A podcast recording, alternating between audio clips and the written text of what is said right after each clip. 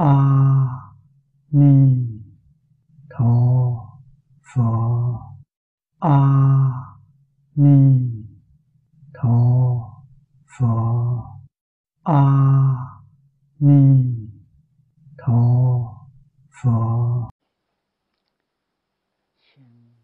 mời mở kinh.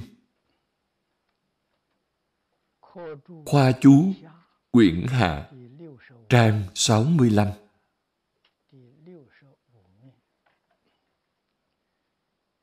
mời xem kinh văn. Sanh nhân thiên trung, thọ thắng diệu lạc. Thị nhân quyến thuộc, như hữu phước lực. Dị sanh nhân thiên, thọ thắng diệu lạc giả. Tức thừa tư công đức, chuyển tăng thánh nhân, thọ vô lượng lạc.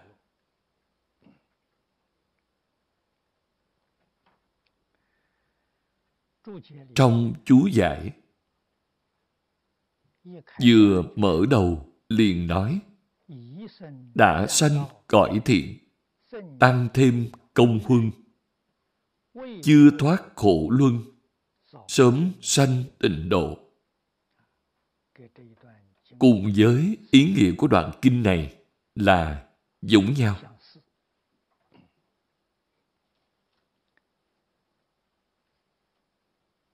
Đây là nói rõ người thân quyến thuộc. Nếu khi còn sống hành thiện tu phước,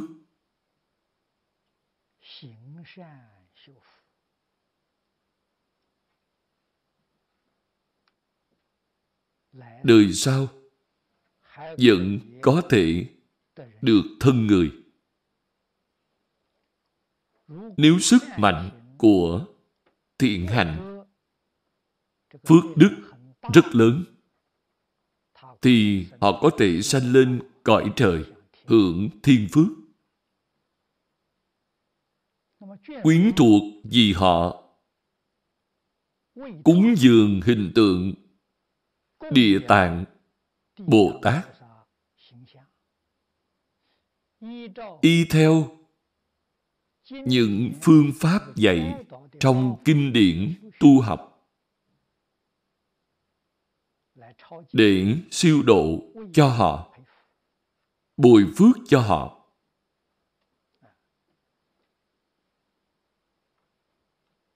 Họ thành tựu công đức như vậy.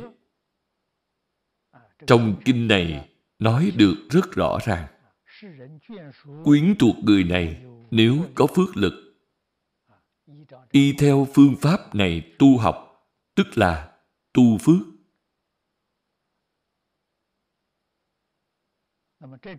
Tu học như vậy, họ có thể đạt được lợi ích hay không? Có thể được lợi ích. Phước báo của họ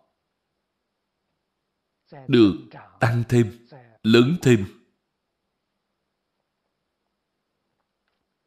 Ở đây nói, nhờ vào công đức đó chuyển tăng nhân thánh. Nhân thánh là cơ duyên phật pháp. Trong lúc họ hưởng phước báo trời người, có duyên gặp phật pháp. Đương nhiên tình hình này chúng ta có thể tưởng tượng ra được oai thần gia trị của Địa Tạng Bồ Tát giúp họ có thể tiếp nhận Phật Pháp, tín ngưỡng Phật Pháp, lý giải Phật Pháp, y giáo, tu hành. Được vậy thì quả báo của họ sẽ thù thắng, thọ nhận du lượng niềm vui. Du lượng niềm vui là một tiêu chuẩn. Đến lúc nào mới thật sự được du lượng niềm vui. Tổng quy về pháp môn tịnh độ mới thực sự được du lượng niềm vui. Hơn nữa, trong thời gian rất ngắn, liền có thể đạt được. Cổ Đức thường nói, Phật Pháp thành tựu ngay trong đời này, không cần phải đợi tới đời sau. Do đó có thể biết Pháp môn này thật đúng như Đại sư Thiện Đạo đã dạy.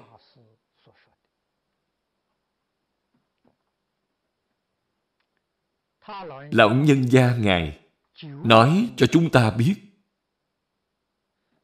Chính phẩm, giảng sanh, đều tại gặp duyên không giống nhau.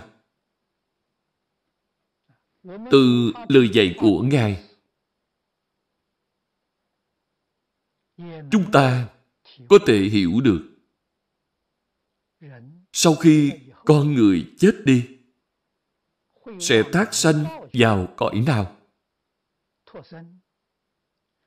Cũng là do gặp duyên không giống nhau quý vị nghĩ thử có đúng hay không chúng ta ở trong đời này nếu như gặp được là ác duyên hoàn cảnh nhân sự và hoàn cảnh vật chất đều không tốt trong tâm buồn bực, thường khởi tham sân si mạng, thì sẽ đọa tam ác đạo. Tại sao đọa tam ác đạo? Vì gặp duyên không giống nhau. Nếu như trong đời này gặp được thiện tri thức, gia đình hạnh phúc, học trường tốt, gặp thầy giỏi, bạn bè tốt, thì bạn nhất định có tâm thiện. Tâm thiện, hành thiện thì bạn nhất định ở tam thiện đạo. Do vậy mới biết duyên rất quan trọng.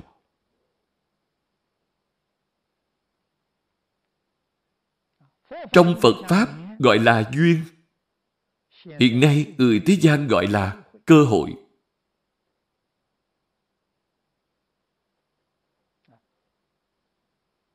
Tuy ngôn từ khác nhau, nhưng ý nghĩa đều giống nhau.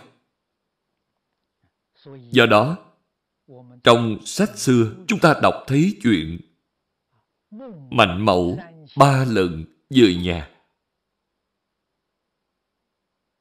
Mẹ của Mạnh tử ba lần về nhà.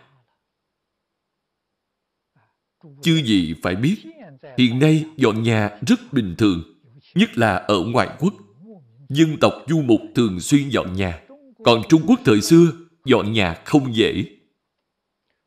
Phần đông đều sống mãi ở một nơi. Bao nhiêu đời cũng ở một nơi. Ở ngôi nhà xưa đâu có chuyện thường dọn nhà. Tại sao mẹ Mạnh Tử phải dọn nhà ba lần? Đều là vì con cái. Vì hoàn cảnh sinh hoạt của con nhỏ. Nơi đó duyên không tốt thì phải dọn nhà.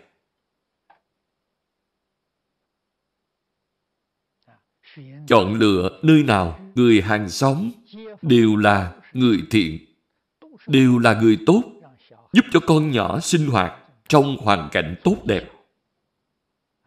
Từ nhỏ, con nhỏ có thể quân tập những sự thiện lương. Cho nên, mạnh tử có thể trở thành thánh nhân là nhờ được mẹ dạy dỗ, được mẹ chăm sóc tốt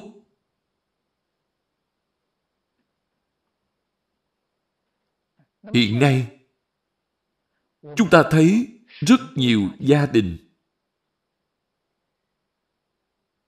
con cái ngang ngược.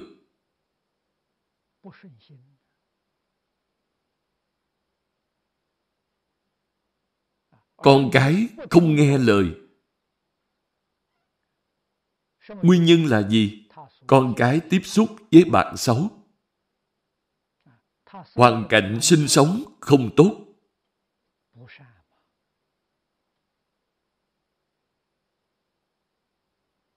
Nguyên nhân này rất lớn đời này chúng ta học phật Nếu muốn ngay trong đời này thành tựu,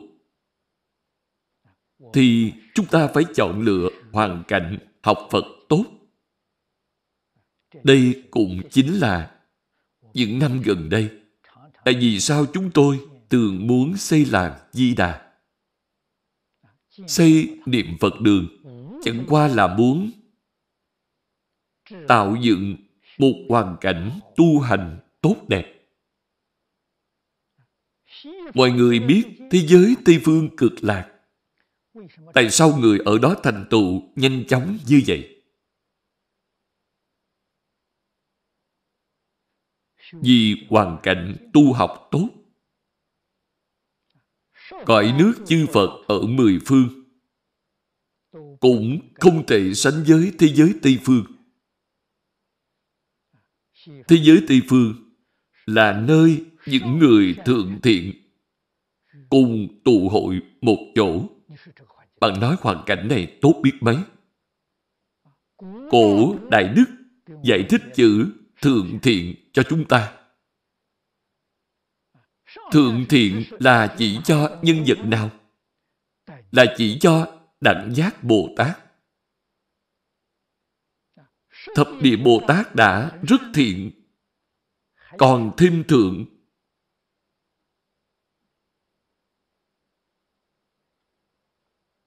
Cho nên thượng thiện là đẳng giác. Do đó có thể biết Bồ Tát ở thế giới Tây Phương đều là đẳng giác Bồ Tát. Ở trong hoàn cảnh này tu học thì làm sao bạn không thành Phật cho được? Đây là cõi nước chư Phật ở mười phương. Cũng không thể sánh bằng. Đạo lý ở chỗ này. Chúng ta chọn hoàn cảnh tu học. Tại sao lại chọn thế giới cực lạc? Tại sao chư Phật Như Lai đều khuyên chúng ta chọn thế giới cực lạc. Đạo lý ở chỗ này. Hoàn cảnh tu học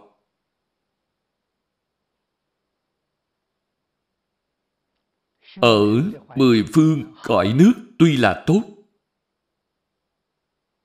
nhưng ở đâu tìm được nhiều đẳng giác Bồ Tát ở chung một chỗ như vậy không tìm được. Thanh văn duyên giác Bồ Tát đều có. Hơn nữa, tu học là dần dần thành tựu.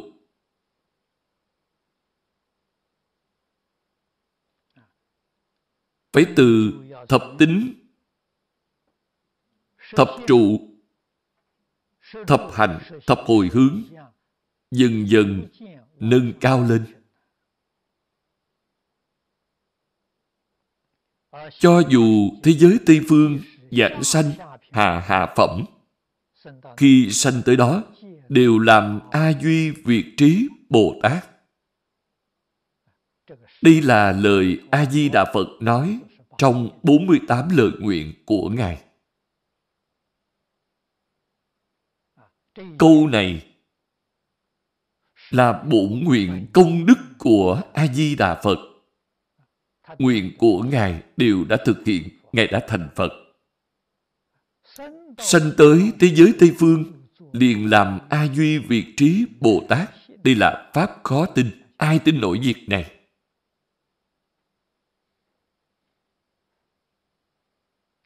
Đây là lời Đức Phật nói. Phật không thể nào giọng ngữ lời Phật nói khẳng định là chân thật. Chúng ta cần phải tin sâu, không nghi. Cho nên, chúng ta phải lựa chọn hoàn cảnh tu học. Câu này tuy là không nói rõ, nhưng đã bao gồm ý nghĩa chuyện tăng nhân thánh thọ nhận vô lượng niềm vui ở trong đó. Mời xem tiếp kinh văn. Thị nhân, cánh năng, tam thất, nhật trung. nhất tâm chiêm lễ địa tạng hình tượng niệm kỳ danh tự mãn ư vạn biến đương đắc bồ tát hiện vô biên thân cụ cáo tị nhân quyến thuộc sanh giới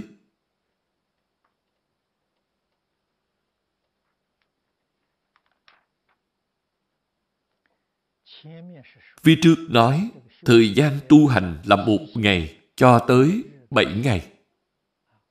Không thoái tâm ban đầu. Chỗ này tăng thêm một bậc. Lại có thể trong ba tuần.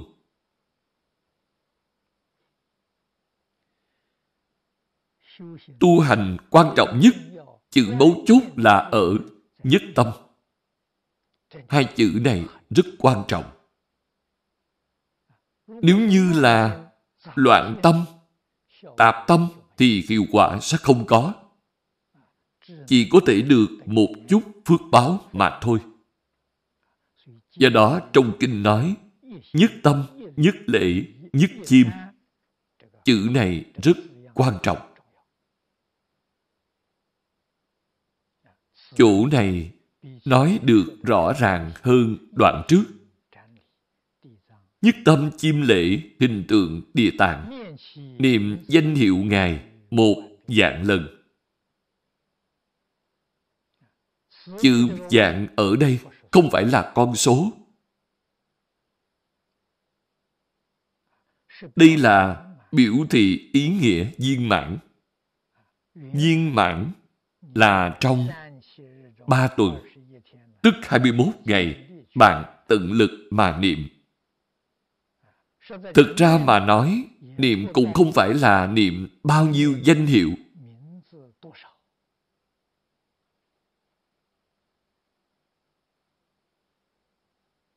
Mà quan trọng là niệm được tương ưng. Vậy mới quan trọng. Niệm được nhiều hơn, nhưng nếu không tương ưng, thì như những gì người xưa nói, hét bề cổ họng cũng uổng công. Do đó, quan trọng nhất là phải tương ưng. Một niệm tương ưng, một niệm Phật, niệm niệm tương ưng, niệm niệm Phật.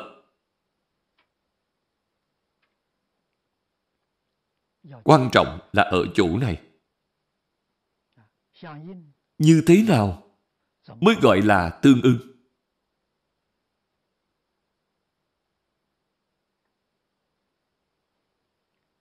Khi niệm Địa Tạng Bồ Tát, tâm là tâm của Địa Tạng Bồ Tát. Tâm Địa Tạng Bồ Tát là tâm gì? Độ thoát hết thảy chúng sanh khổ nạn trong Pháp giới. Đây là tâm của Địa Tạng.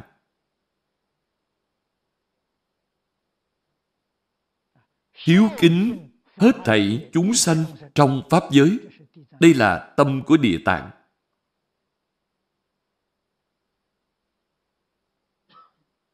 Tâm chúng ta tương ưng với tâm của Địa Tạng Bồ Tát. Hành cũng phải tương ưng. Hạnh là hành vi. Thực sự là cống hiến thân tâm này, phục vụ cho hết thảy chúng sanh. Tạo tăng tượng duyên cho hết thảy chúng sanh được độ. Đây là hạnh. Tùy thời, tùy chỗ, tận tâm, tận lực, khuyến hóa hết thảy chúng sanh. Giúp cho hết thảy chúng sanh hiểu rõ.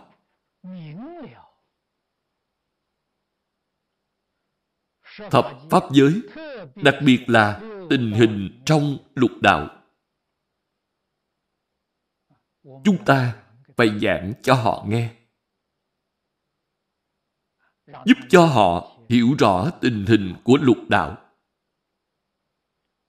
Để họ biết lấy bỏ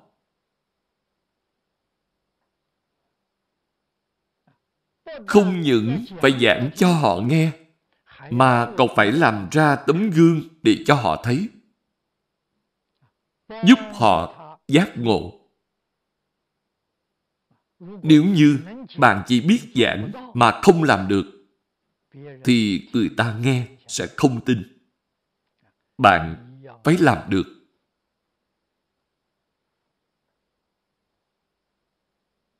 Thì người ta nhìn thấy mới có thể tiếp nhận, có thể tin tưởng, có thể học tập. Đây là hạnh tương ưng. Tâm hành tương ưng gọi là niệm.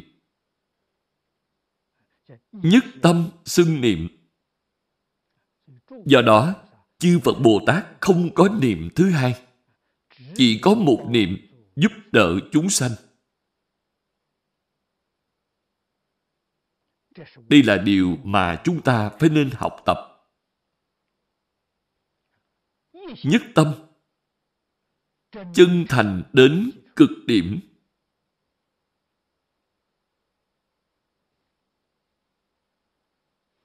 Người xưa nói, thành tắc linh. Linh là cảm ứng.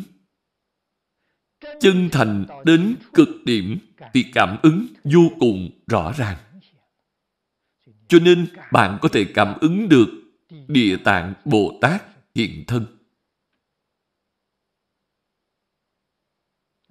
Nói cho bạn biết, người nhà thân quyến của bạn hiện nay sanh tới cõi nào? Không phải bạn đang rất quan tâm hay sao?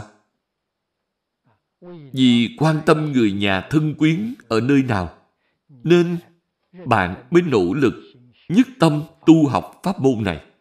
Bồ tát không làm cho bạn thất vọng.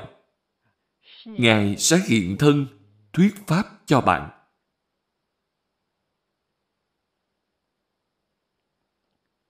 Nhất tâm. Trong chú giải, có nói về sự nhất tâm và lý nhất tâm. Bạn có thể chuyên tâm, lễ lạy.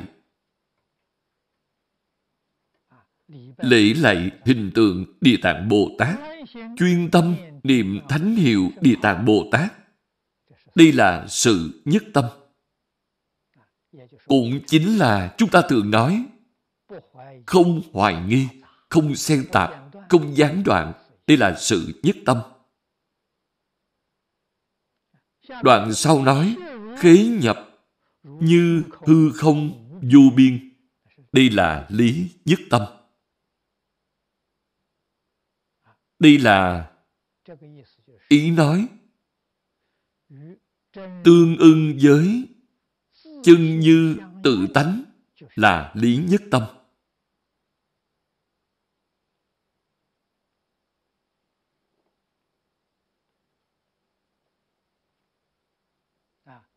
Hoặc nói tương ưng với nhất chân là lý nhất tâm. Nhất chân chính là pháp giới. Nhất chân chính là chân như.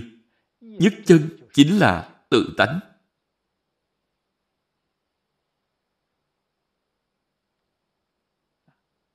Tâm tánh rộng lớn như hư không.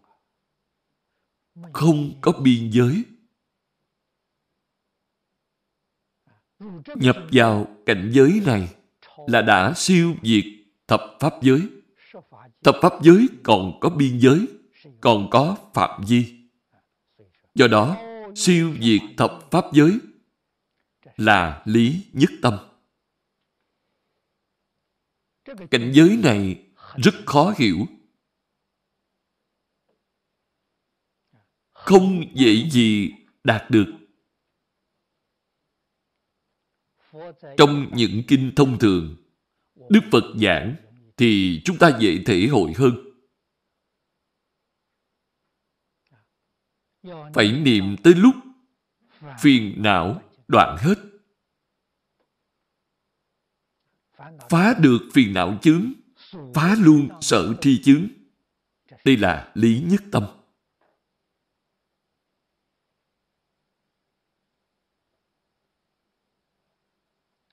phiền não chướng rất rộng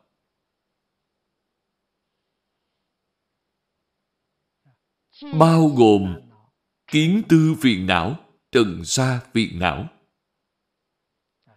Trần sa và vô minh là thuộc về sở tri chướng. Kiến tư là phiền não chướng. Chư vị cũng rất rõ ràng. Chúng ta có khả năng đoạn dứt hay không? Khởi tâm động niệm. Vẫn còn nhân ngã tị phi chúng ta bị phiền não, trói buộc. Không có khả năng đoạn trừ. Nhưng chư phật bồ tát, tổ sư đại đức đều nói cho chúng ta biết phiền não đều là hư vọng, không phải thật. Đã là hư vọng, thì nhất định có thể đoạn trừ.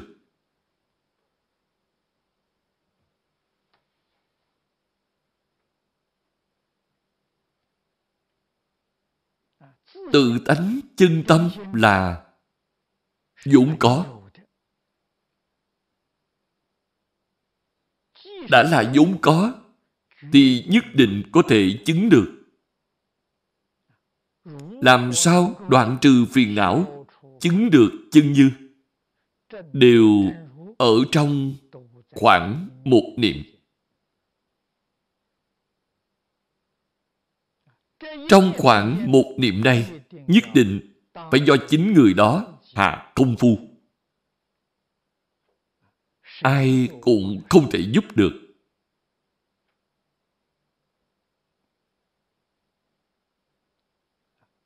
Cho nên, phật tổ có thể giúp chúng ta. Chỉ là đem những chân tướng sự thật này nói rõ ràng, nói tường tận. Đem những kinh nghiệm phương pháp đoạn phiền não, chứng nhập tự tánh của chính Ngài cung cấp cho chúng ta làm tham khảo. Ngài chỉ có thể làm tới mức này. Còn những chuyện khác thì Ngài không thể giúp được.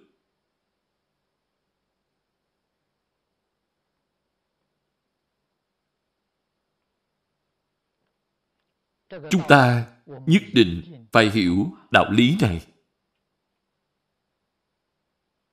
Đây là lời nói thật với bạn.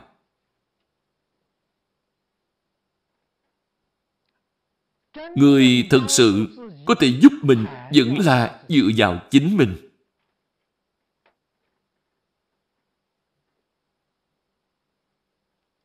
Đúng như câu nói, tự mình ngộ, tự mình tu, tự mình chứng.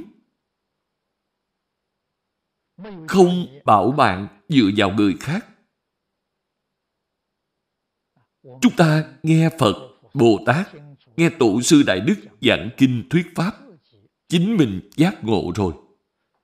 Sau khi giác ngộ thì chính mình chịu tu. Tu cái gì? Tu sửa hết thảy sai lầm.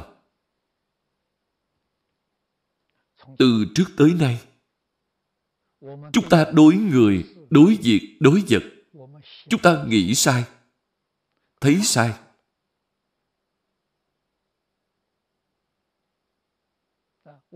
Chúng ta nói sai, làm sai, nên mới tạo nghiệp. Sai lầm chính là tạo nghiệp. Chiêu cảm khổ báo. Trong lục đạo tam đồ. Đó là phạm phu. Đây gọi là tâm luân hồi, tạo nghiệp luân hồi. Việc chúng ta làm là việc này. trong đời này chúng ta gặp nhân duyên thù thắng hiếm có khó gặp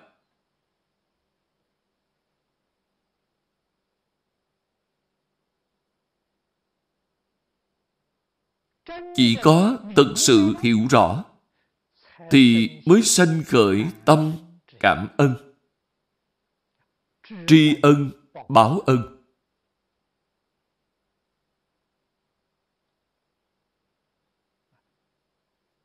Ân đức của phật pháp đối với chúng ta quá lớn quá lớn. Nếu như đời này không gặp được, bạn làm sao có cơ hội thoát khỏi luân hồi. Không có cơ hội. Chắc chắn vẫn là tạo nghiệp. Cho nên có duyên gặp được mới tỉnh ngộ trở lại. Sau khi ngộ rồi, thì phải thật tu. Tu cái gì? Tuyệt đối không tạo nghiệp. Không những không tạo ác nghiệp. Nói cho chư gì biết thiện nghiệp cũng không tạo.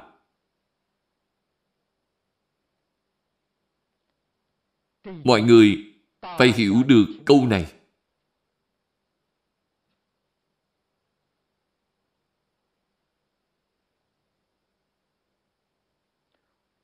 Nếu như nói thiện nghiệp cũng không tạo thì Đức Phật Thích Ca Mâu Ni giảng kinh thuyết Pháp có phải là thiện nghiệp hay không? Độ chúng sanh có phải là việc tốt hay không? Nếu việc tốt cũng không làm, thì Đức Phật Thích Ca đã nhập Niết Bàn rồi. Không cần phải giảng kinh thuyết Pháp nữa. Phật Bồ Tát vẫn thị hiện đoạn ác tu thiện để cho người ta xem các ngài là hai bên thiện ác, đều không tạo. Không tạo ác thì chúng ta dễ hiểu, còn không làm thiện nghĩa là gì?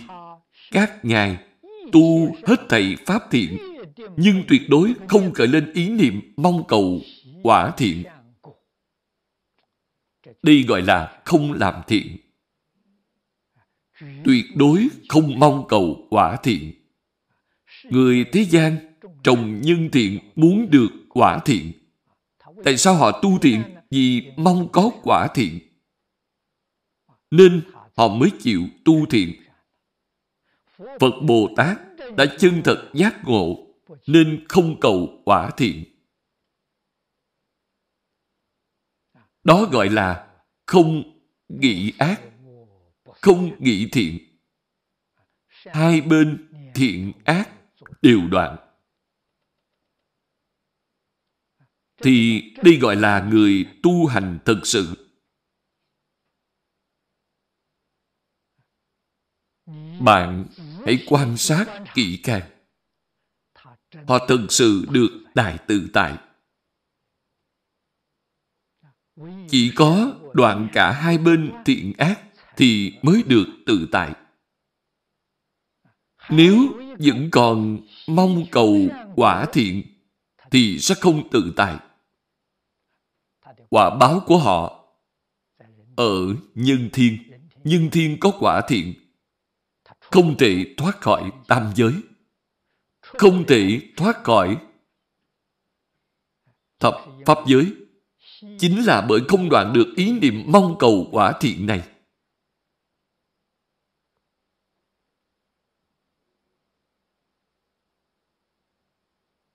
Đây là điều chúng ta nhất định phải hiểu rõ. Nếu như chúng ta đem những ý niệm về quả báo thiện phước trời người đoạn dứt, thì bạn chắc chắn sẽ thoát khỏi tam giới. Bạn mới có thể siêu diệt thập pháp giới.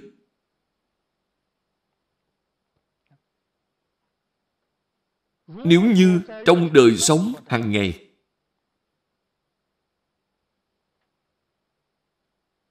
có thể dùng công như vậy. Không những chắc chắn giảng sanh, hơn nữa nhất định giảng sanh cõi thật báo. Sẽ không ở cõi đồng cư, cũng sẽ không ở cõi phương tiện. Có bao nhiêu người niệm phật cầu giảng sanh, mong cầu thế giới tây phương cực lạc? Mong gặp a di đà phật. Họ có tâm này. Chúng ta thường nói, mang theo nghiệp giảng sanh. Khi sanh về thế giới tây phương cực lạc, là sanh gọi đồng cư, cõi phương tiện. Nhưng cõi đồng cư và phương tiện ở tây phương khác với mười phương thế giới giống với cõi thật báo. Đây là cảnh giới không thể nghĩ bàn. Cho nên, chư phật nói đây là pháp khó tin.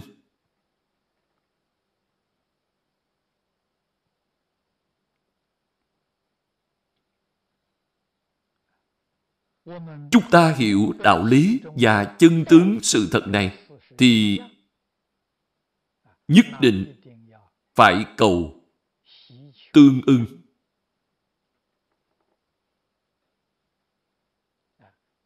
Làm sao mới tương ưng? Bạn hãy tự mình suy nghĩ. Chính bạn phải có thể hiểu được.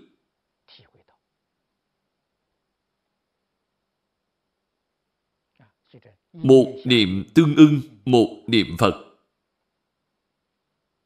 Do đó, ở trên sự tướng có cần mỗi ngày lễ lạy địa tạng bồ tát hay không? Cần, rất cần thiết.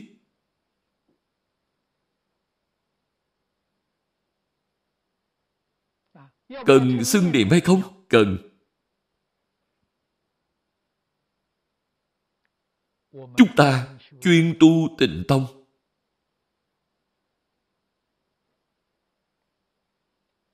Mỗi ngày lễ lạy a di đà phật. Xưng niệm a di đà phật thì cũng được. Nếu như chúng ta kính ngưỡng địa tạng bồ tát, thì có thể tỉnh một tượng địa tạng bồ tát. Thờ ở một bên tượng a di đà phật. Chúng ta xưng niệm a di đà phật thì đã bao gồm địa tạng bồ tát ở trong đó chúng ta lễ a di đà phật thì cũng bao gồm địa tạng bồ tát ở trong đó như vậy, dễ đạt được nhất tâm không cần phải niệm bao nhiêu tiếng a di đà phật lại niệm thêm bao nhiêu tiếng địa tạng bồ tát, rồi lại niệm bao nhiêu tiếng quán âm Bồ Tát. Vậy sẽ phân tâm. Do đó, Tây Phương Tam Thánh đều thờ cùng một nơi. Niệm một câu A-di-đà Phật thì toàn bộ đều đã niệm đến. Vậy thì dễ nhiếp tâm hơn. Đoạn này là nói về việc tưởng nhớ người nhà, quyến thuộc, quá giảng.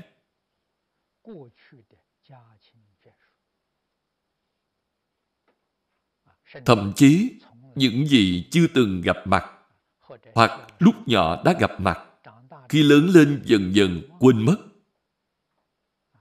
Thường nghĩ người nhà đang ở chốn nào? Thì dùng phương pháp tu học này, bồ tát sẽ nói cho bạn biết. Trong lúc cảm ứng sẽ nói cho bạn biết, người nhà của bạn hiện nay đang ở cõi nào? Sanh giới nghĩa là cõi nào? Mời xem đoạn kinh văn tiếp theo. Hoặc ư mộng trung Bồ Tát hiện đại thần lực. Thân lạnh thị nhân, ư chư thế giới, kiến chư quyến thuộc. Cảm ứng này rất rõ ràng.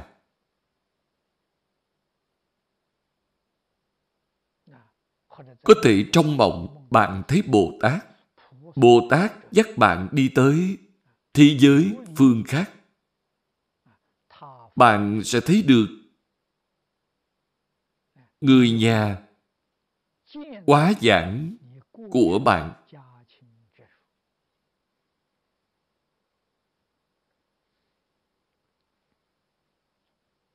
Chúng ta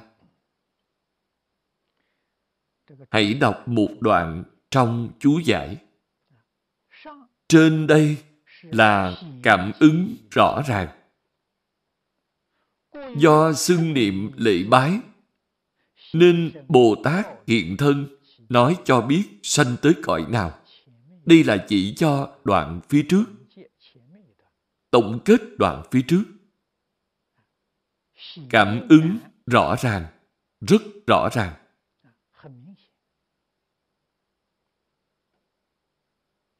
Giống như cô bà La Môn nói ở phần trước.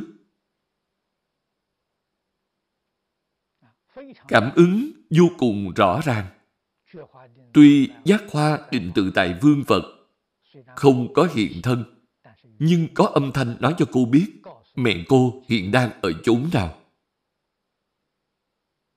Đây là rất rõ ràng.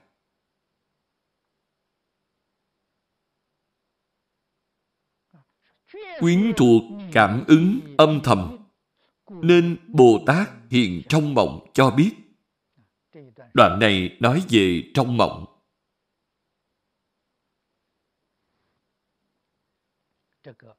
Trong mộng thấy Phật Bồ Tát đến chỉ bảo bạn rất nhiều. Việc này chúng ta thường gặp. Cũng thường nghe nói. Cảm ứng rõ ràng khá ít, còn cảm ứng âm thầm thì nhiều hơn.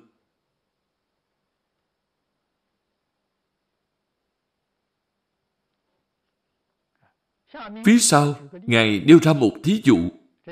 Việc này giống như chuyện người trời hiện ra trong mộng ở trong luật thiện kiến. Đây chính là giấc mộng chân thật. Giấc mộng này không phải từ vọng tượng biến hiện. Thông thường khi phàm phu nằm mộng, đều là do vọng tưởng trong ý thức biến hiện ra. Còn mộng này thật sự là Phật Bồ Tát hoặc thiện thần cảm ứng hiện ra trong mộng. Mộng như vậy mới đáng tin. Phía sau, Ngài nói ba câu rất hay. Sau đó, phải biết những chuyện thiện ác, phàm thánh không gì không phải là mộng. Đây chính là trong Kinh Kim Cang, Đức Phật nói cho chúng ta biết hết thảy Pháp hữu vi như mộng huyễn, bọt bóng.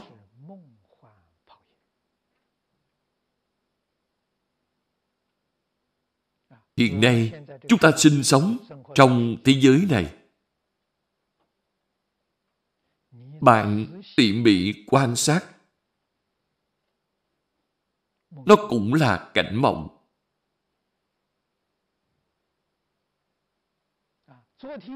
Nói hôm qua, hôm qua đã qua rồi. Hôm qua vĩnh viễn không thể trở lại. Chuyện ngày hôm qua rõ ràng cũng chỉ là cảnh mộng. Nói hôm nay, hôm nay lại biến thành quá khứ rồi.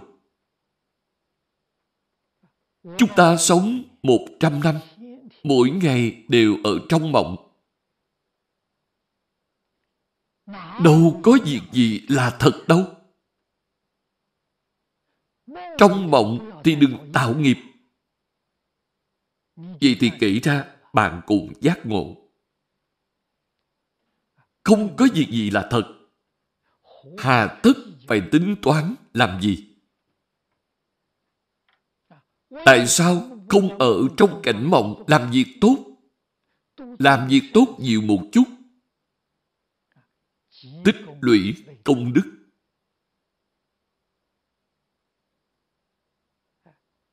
Thì sau này bạn vẫn tiếp tục có giấc mộng đẹp. Nếu như tạo tội nghiệp, thì giấc mộng của bạn sau này sẽ toàn là ác mộng. Nếu bạn không muốn gặp ác mộng, mỗi ngày muốn gặp mộng đẹp, thì bạn phải làm việc tốt.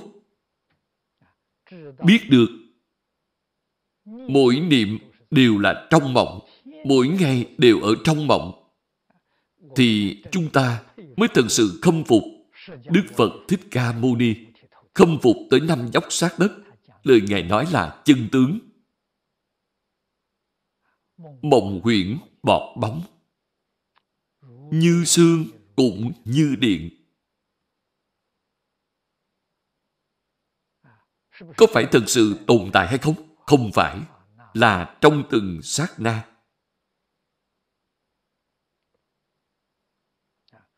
Tối hôm qua, trong hội Hoa Nghiêm, tôi đã tổng kết đoạn kinh Đầu xuất Thiên Vương quy kết về niệm Phật.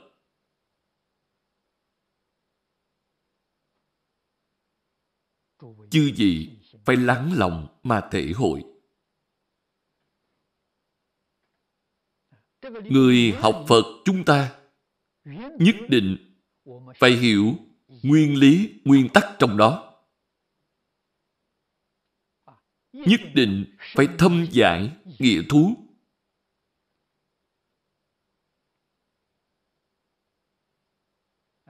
Trong Kinh Hoa Nghiêm, Đức Phật nói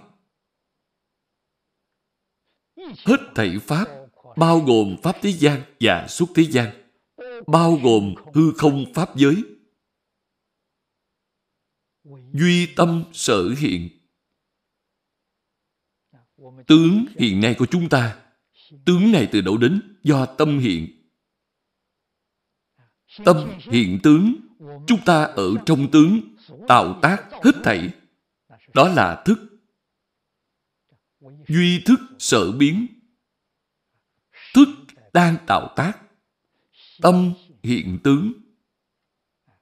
Nói cho chư vị biết Tướng là vọng tướng, thức cũng là vọng thức. Đều không phải thật. Do đó, những gì tướng hiện cho đến những gì thức biến trong bách pháp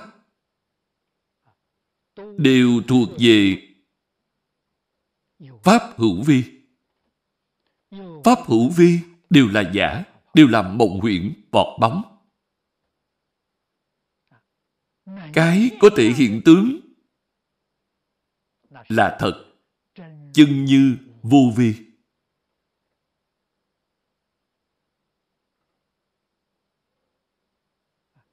chúng ta ở trong giả tướng. Vọng thức. Một khi vừa giác ngộ, thì có thể tương ưng với chân như vô vi. Đây gọi là phật, đây gọi là bồ tát. Tương ưng, nhưng chẳng có xả tướng, chẳng có xả thức. Dùng giả tướng, vọng thức để tiếp dẫn hết thảy chúng sanh giúp hết thảy chúng sanh giác ngộ. Đây là hành bồ tát.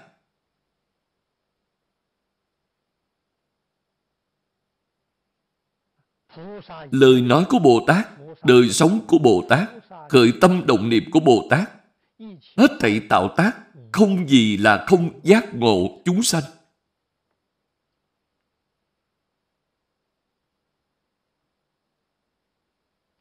Tuy giác ngộ chúng sanh, nhưng một tơ hào ý niệm mong cầu cũng không có. Chỉ cần có một ý niệm mong cầu, thì liền không tương ưng với tự tánh.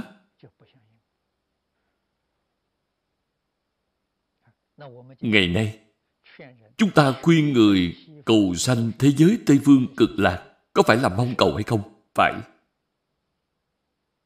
Tương ưng với tự tánh hay không? Không tương ưng. Tuy không tương ưng, nhưng đang đi trên con đường tương ưng với tự tánh. Cùng một phương hướng này, cùng một mục tiêu này thì dần dần tới gần minh tâm kiến tánh. Đến thế giới cực lạc để làm gì? Để minh tâm kiến tánh hoàn cảnh tu học ở nơi đó tốt đẹp. Đạo lý ở chỗ này. Đây gọi là mang nghiệp dạng sanh. Mang theo nghiệp dạng sanh thế giới cực lạc là tốt nhất, thù thắng nhất.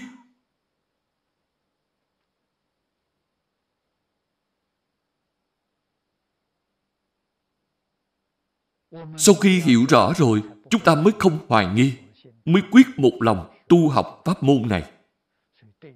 Đối với hết thảy pháp thế gian và suốt thế gian đều không mong cầu, đều buông xuống, chỉ cầu giảng sanh tịnh độ, chỉ cầu gặp a di đà phật. Đây gọi là mang theo nghiệp. Đây là việc phàm phu chúng ta trong một đời này, chắc chắn có thể thành tựu. Khẳng định không luống uổng. Sanh tới thế giới tây phương cực lạc thì mới buông xả. Ý niệm mong cầu này sạch sẽ. Vậy thì mới viên thành phật đạo.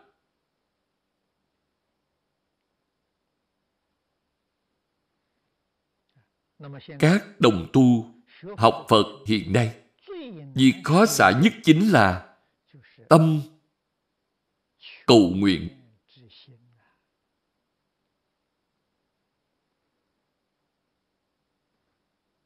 Những gì cầu, những gì nguyện của họ toàn là hư vọng. Họ mong cầu phú quý hiện tiền. Mong cầu phước đức hiện tiền. Nói thật ra, những thứ này đều có thể đạt được nếu bạn biết đạo lý nhân quả. Bạn muốn được quả thiện thì bạn nhất định phải tu nhân thiện. Nếu tâm hạnh của bạn không thiện thì chắc chắn sẽ không được quả thiện. Đây là cầu phước báo trong lục đạo. Chặn cứu cánh.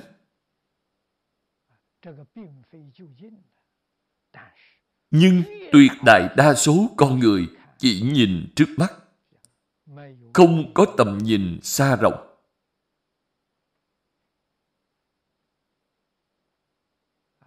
Chỉ có người thực sự giác ngộ mới chân thật phát tâm, thoát khỏi lục đạo luân hồi. Tâm đó là thuần thiện mong cầu dạng sanh, mong cầu thoát khỏi lục đạo luân hồi mà niệm niệm vẫn đang tạo nghiệp. Thì nguyện vọng này của bạn vĩnh viễn không đạt được. Tại sao vậy vì những gì bạn làm đã trái ngược với tâm nguyện của bạn vậy thì bạn làm sao mãn nguyện cho được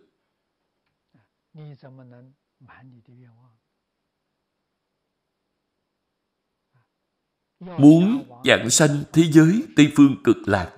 Thế giới cực lạc là thế giới như thế nào?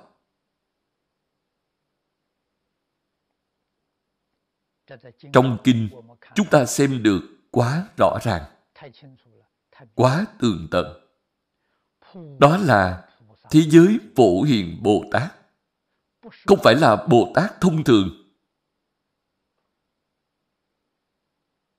Hay nói cách khác, Hạnh của Bồ Tát thông thường không thể dạng sanh thế giới cực lạc.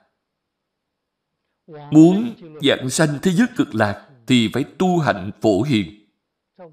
Kinh Vô Lượng Thọ giảng rõ ràng như vậy. Kinh Hoa Nghiêm cũng giảng rõ ràng như vậy.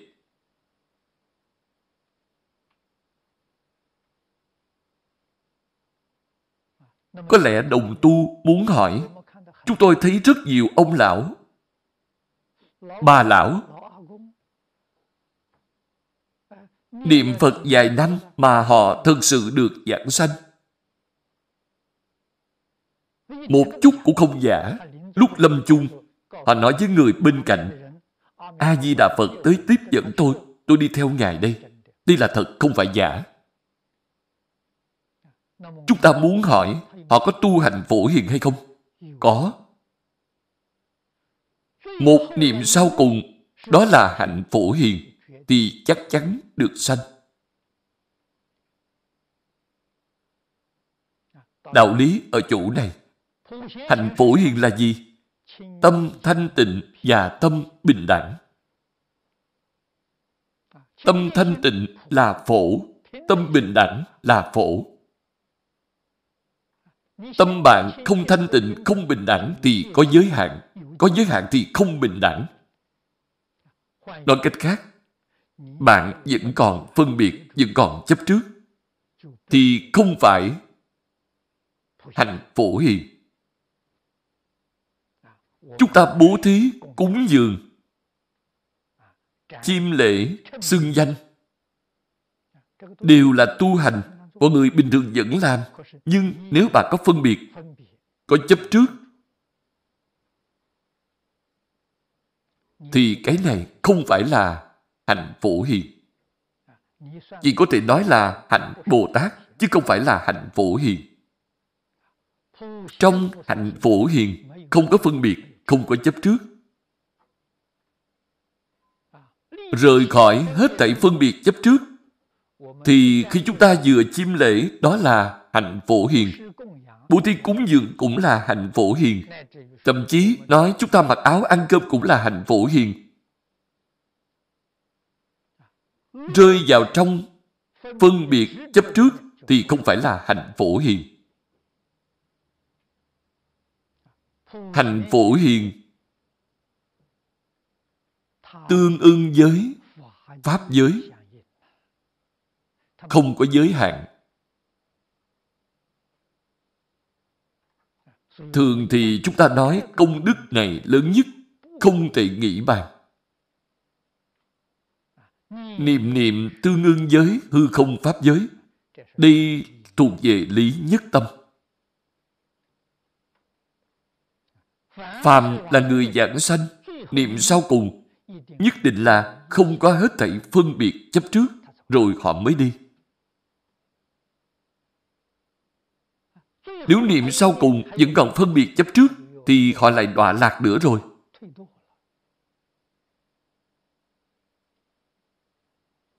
Nhưng chúng ta làm sao có thể bảo đảm niệm sau cùng của mình không có phân biệt chấp trước.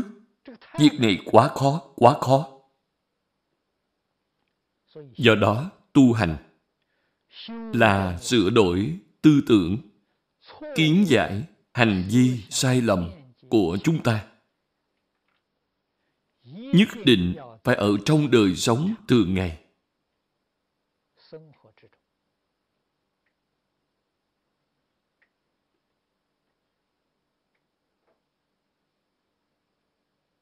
rời khỏi vọng tưởng phân biệt chấp trước công phu đắc lực rồi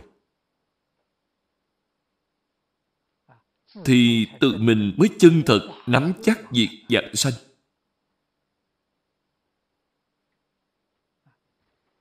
Trong đời sống thường ngày,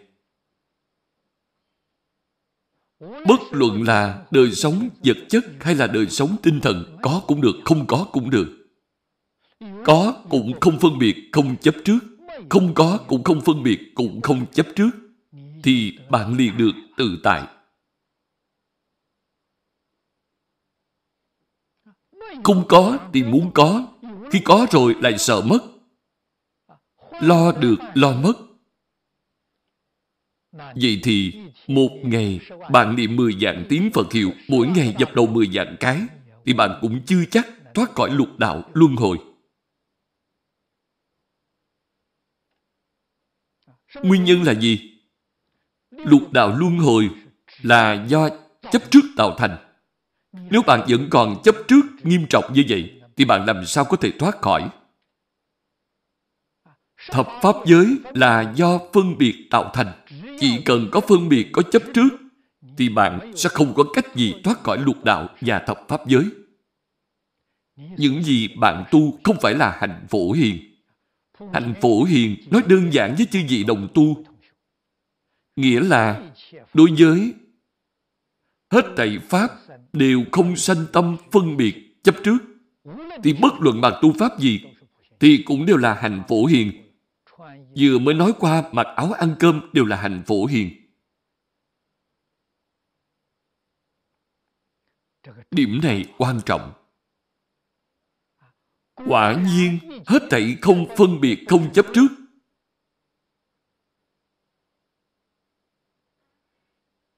Thì bạn chuyển được cảnh giới. Bạn sẽ không bị cảnh giới chuyển.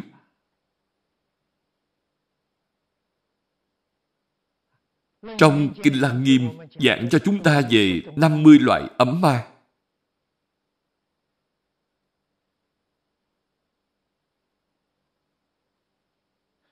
Bất cứ loại ấm ma nào cũng không thể bén gần thân bạn.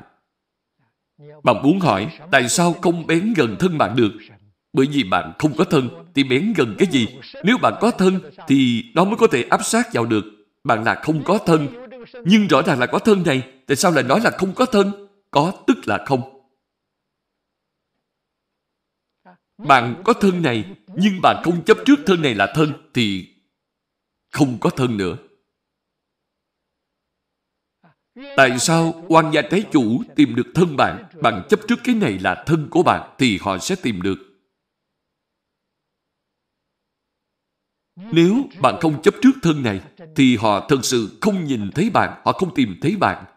Bởi vì chấp trước thân này là ta nên họ nhìn thấy, họ tìm đến bạn, họ đến báo thù. Nếu bạn không chấp trước cái này là thân của bạn thì họ tìm không thấy bạn, không có mà. Đạo lý này phải hiểu. Yêu ma quỷ quái gì cũng không thể bén gần thân bạn được. Vậy thì bạn ở đâu? Tận hư không khắp pháp giới đều là bạn.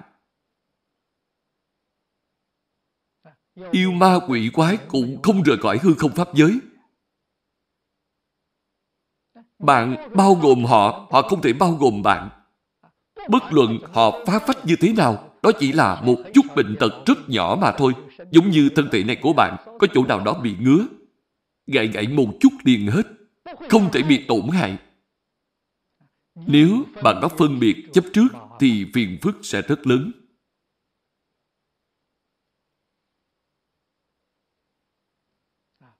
Cho nên, nói lời chân thật với bạn. Con người sẽ không sanh bệnh Bệnh từ đâu đến? Đến từ vọng tượng phân biệt chấp trước. Con người cũng không già, yếu. Tại sao lại già? Vì vọng tượng phân biệt chấp trước nên mới già. Con người cũng không chết. Tại sao lại chết? Vì vọng tượng phân biệt chấp trước nên bạn mới chết. Rời khỏi vọng tượng phân biệt chấp trước thì thảy đều không còn.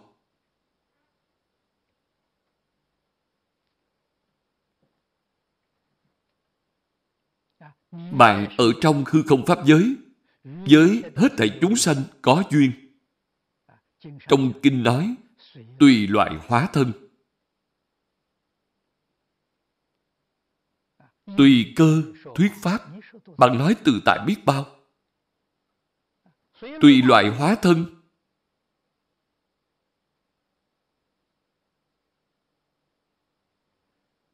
Hiện tướng, tức là vô tướng. Không thân tức là có thân.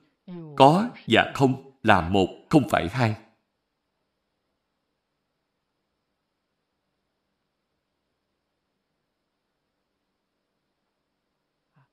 Thuyết Pháp là giúp đỡ chúng sanh giác ngộ. Tuy là tận tâm tận lực đang giúp đỡ họ, nhưng cũng như có như không?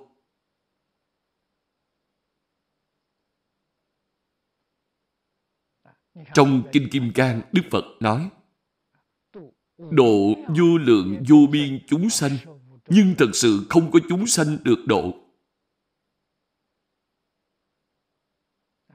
Do đó, bạn gây phiền phức cho phật gây không được, thật sự không có chúng sanh được độ. Bạn muốn hủy bán Đức Phật Thích Ca Mâu Ni.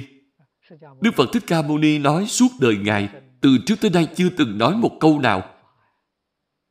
Nếu bạn nói Phật thuyết Pháp là bạn bán Phật, bạn làm sao có thể phê bình Ngài? Ngài một câu cũng không nói, một chữ cũng không nói. Nói tức là không nói, không nói mà lại nói. Nói và không nói là một, không phải hai. Bạn hãy tỉ mỉ thể hội ý nghĩa này. Ngài cao minh. Nếu có nói, thì người ta dựa vào đó mới có thể hủy bán bạn. Vì bạn nói là sai rồi. Đức Phật không nói, vậy thì Ngài sai ở chỗ nào? Có nói mới có sai, không nói không sai. Quý vị phải tỉ mỉ thể hội ý nghĩa này. Ngài làm mà không làm, không làm mà làm.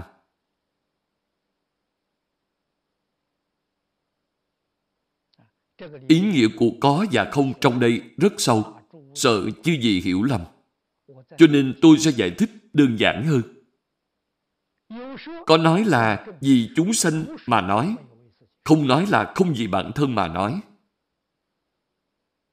Có làm là vì chúng sanh mà làm, không làm là không vì bản thân mà làm. Tôi nói như vậy thì bạn tương đối dễ hiểu. Cho nên chư Phật Bồ Tát chỉ có vì chúng sanh, vì xã hội, vì nhân dân, tuyệt đối không vì bản thân. Bạn tìm phiền phức cho các ngài thì bạn nhất định không tìm được. Tại vì sao? Các ngài không có bản thân.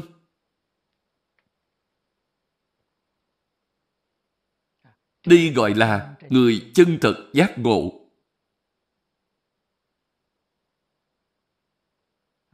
Biết được đời sống của mình đang ở trong mộng nguyện bào ảnh. Biết được đời sống của mình ở trong từng sát na. Đây chân thật là người giác ngộ.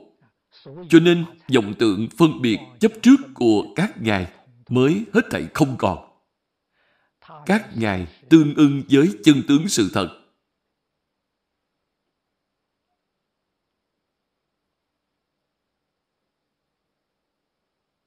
Thực sự mà nói thì các ngài tương ưng với từng sát na. Ở trên hiện tướng là các ngài tương ưng với mộng nguyện, bào ảnh. Một chút tơ hào chấp trước cũng không có được mất không quan tâm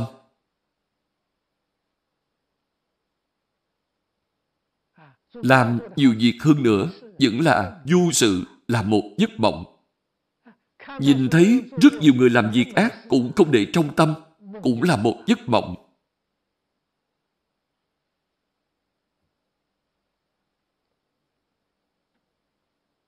những gì xem thấy trong đó là hết thảy tạo tác của chúng sanh, gọi là nghiệp. Đây chính là nhân quả bất không. Dạng Pháp giai không, nhân quả bất không. Phật quan sát chúng sanh tạo nghiệp.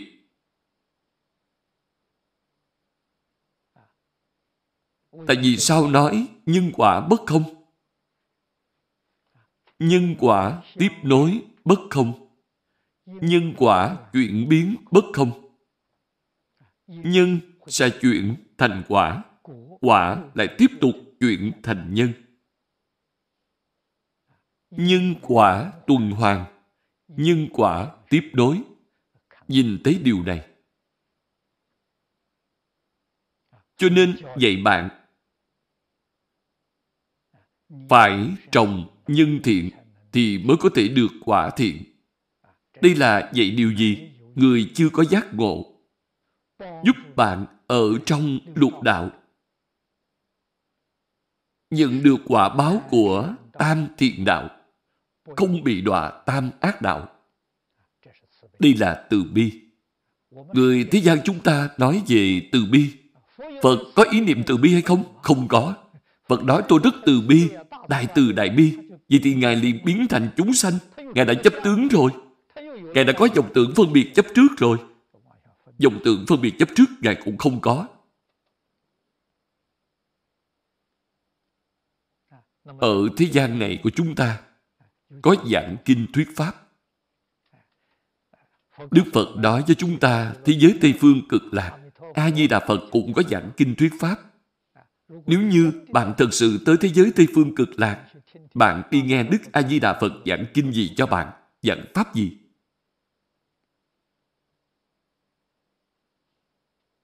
Không có.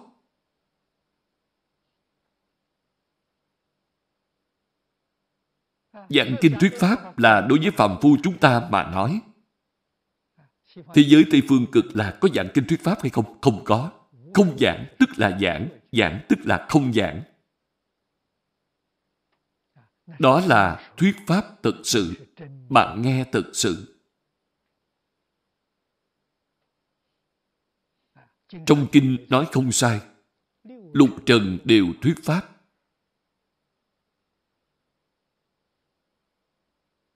Lục trần có thuyết hay không? Không có. Đó là biểu pháp. Bạn thấy sắc, nghe âm thanh liền khai ngộ. Càng ngộ càng sâu, càng ngộ càng rộng. Không có người nói từng câu, từng câu dài dòng cho bạn nghe. Không có. Đâu có phiền phức như vậy. Vậy thì quá xem thường thế giới cực lạc rồi. Mỗi ngày cúng dường mười phương chư Phật.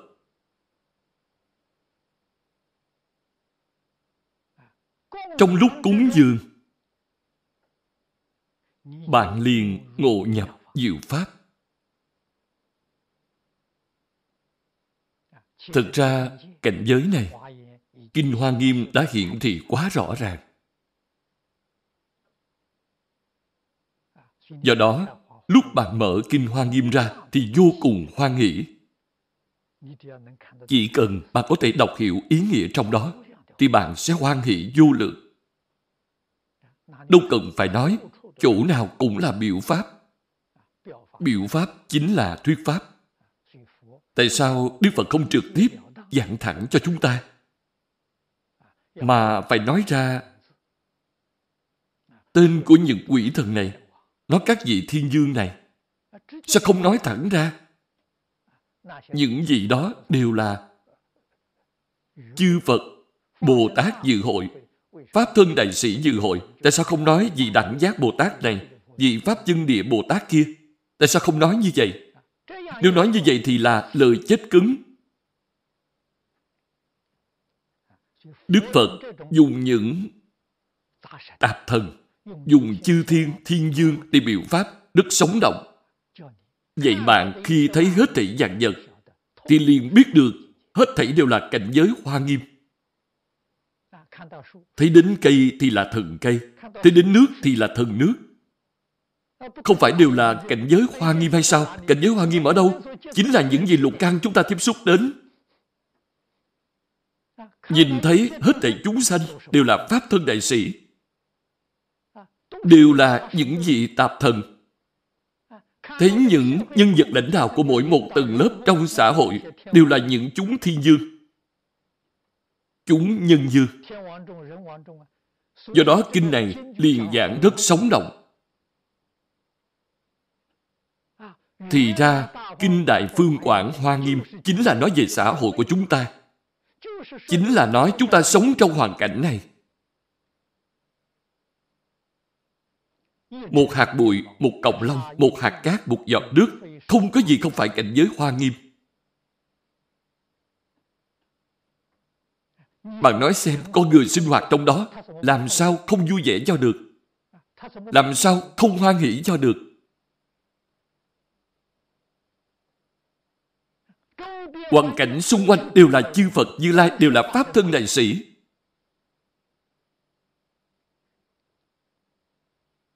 Nếu bạn hiểu được thì nơi này chính là như vậy. Nếu bạn không hiểu thì hãy tới thế giới cực lạc tới bên đó để huân tập. Nếu hiểu được thì tận hư không khắp pháp giới đều là thế giới cực lạc. Tận hư không khắp pháp giới đều là thế giới hoa tạng.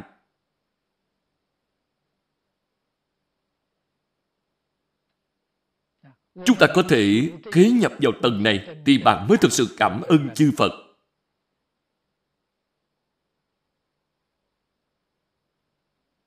Mới biết lời của Đại sư thiền Đạo nói tuyệt vô cùng. Gặp duyên không giống nhau. Chúng ta gặp được duyên này quá thù thắng, vô cùng thù thắng.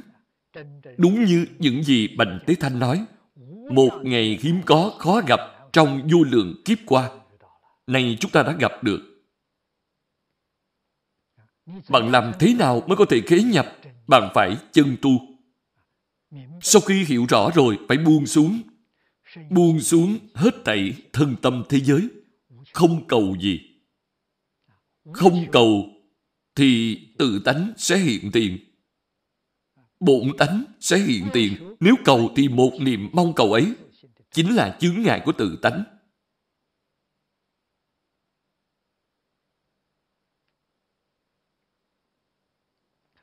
Đây là nói rõ chân tướng sự thật.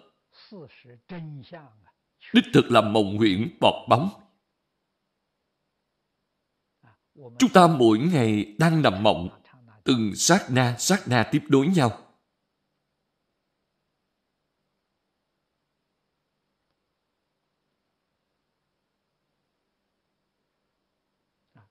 Câu cuối trong chú giải rất hay. Hàng thứ hai. Trang 67 Bắt đầu xem từ giữa. Thế nên nói Như mộng Nên càng phải cố gắng Hư danh, mê hoặc, dứt tuyệt. Quay nhìn lại thế gian Đều là chuyện trong mộng. Chỉ có đại giác sáng ngời. Nên gọi là giác ngộ trong đại mộng vậy cảnh giới của chư Phật Bồ Tát là đại giác sáng ngời. Từ trong giấc mộng lớn, tỉnh ngộ trở lại. Đây là chư Phật Bồ Tát. Tốt rồi, mời xem đoạn kinh văn tiếp theo. Cánh năng mỗi nhật, niệm Bồ Tát danh thiên biến, chí ư thiên nhật. Đây là nói về tu nhân. Thời gian dài hơn. Phía trước nói một ngày cho tới bảy ngày. Sau đó nói ba tuần. Tới đoạn này, thời gian dài hơn, một ngàn ngày. Đây là ba năm. Ba năm không gián đoạn. Đủ thấy nghị lực bền bỉ của người đó ba năm không gián đoạn. Chính là mỗi ngày bạn có định khóa. Định khóa tuy không nhiều, nhưng một ngày cũng không thiếu.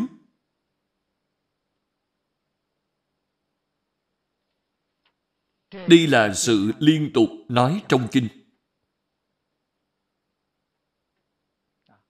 Phù hợp yêu cầu tình niệm tiếp nối. Tới giờ thì nhất định phải làm công khóa. Niệm một ngàn danh hiệu Bồ Tát. Thời gian này cũng không dài lắm. Phải bền lòng. Suốt ba năm không gián đoạn.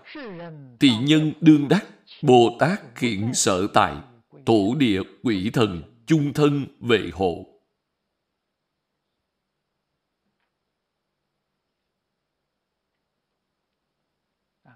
Bồ Tát phái thần hộ Pháp bảo hộ bạn.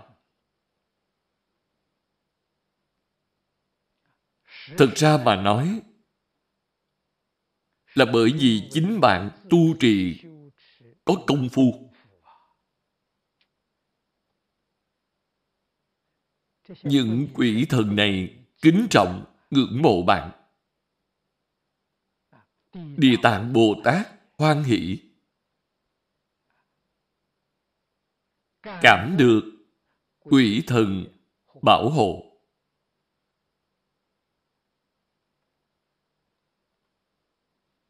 Đây đều thuộc về quả báo. Bạn được quỷ thần bảo hộ.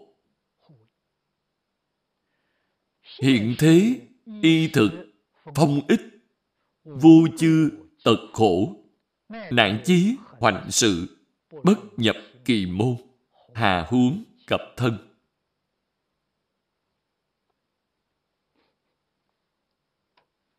Chúng ta xem đoạn kinh văn này. Đây là những gì chúng ta cần trong đời sống sinh hoạt hiện thời.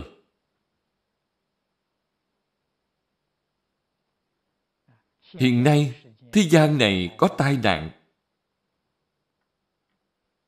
Tai nạn quá nhiều.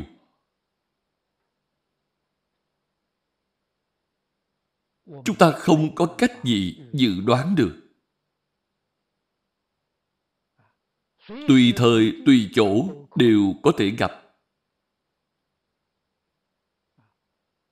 Chúng ta làm sao để ứng phó? Trước đây, thầy lý dạy chúng ta, chỉ có nhất tâm niệm phật cầu sanh tịnh độ.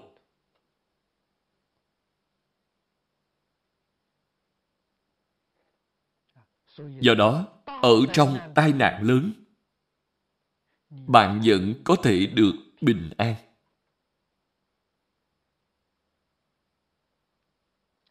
Y phục thức ăn của bạn không thiếu thốn.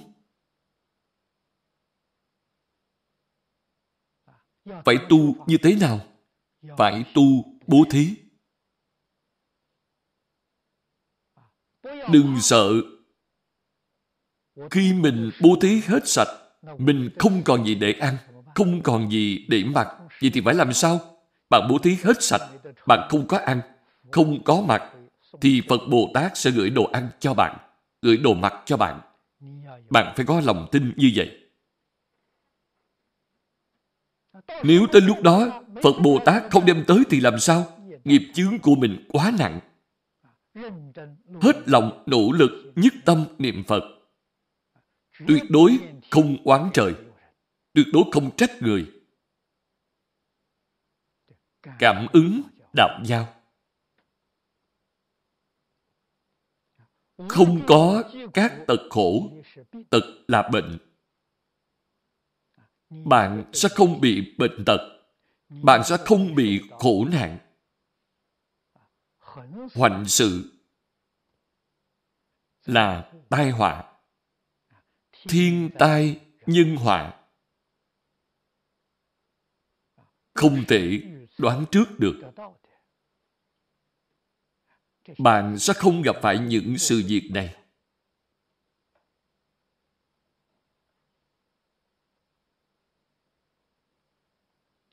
Những tai biến này không vào đến cửa, huống hồ đến thân.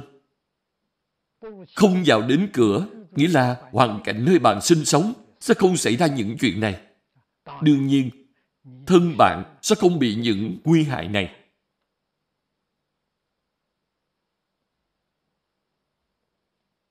Nghĩ tới điểm này, thì bạn sẽ niệm Phật, niệm Bồ Tát.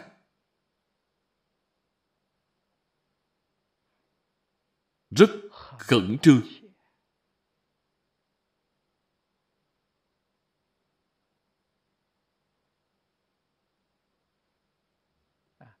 Hiện giờ, đích thực có thể tiêu trừ nghiệp chướng, tránh khỏi hết thảy tai nạn. Tiêu tai miễn nạn đây là phương pháp tu học duy nhất. Niệm a di đà phật tốt, niệm quán thế âm bồ tát cũng tốt, niệm địa tạng bồ tát cũng tốt. Nhưng phải nhất tâm xưng niệm ghi nhớ tâm hành tương ưng. Thì cảm ứng sẽ thù thắng. Nếu miệng niệm mà tâm không tương ưng, vẫn còn làm những chuyện tổn người lợi mình. Chuyện tổn hại chúng sanh, chuyện tổn hại xã hội, bằng niệm như thế nào đi nữa cũng uổng công. Tại sao vậy? Vì không tương ưng. Nhất định phải ghi nhớ lời dạy trong kinh này, nguyên tắc nói ở phần trước. Mỗi ngày xưng niệm một ngàn tiếng trong vòng một ngàn ngày cũng không thể rời khỏi nguyên tắc này. Đó chính là nhất tâm xưng niệm. Trong nhất tâm, quyết định không có xen tạp, không có vọng tưởng, không có phân biệt, không có chấp trước thì mới gọi là nhất tâm. Hơn nữa, phải biết đem việc niệm Phật, niệm danh hiệu Bồ Tát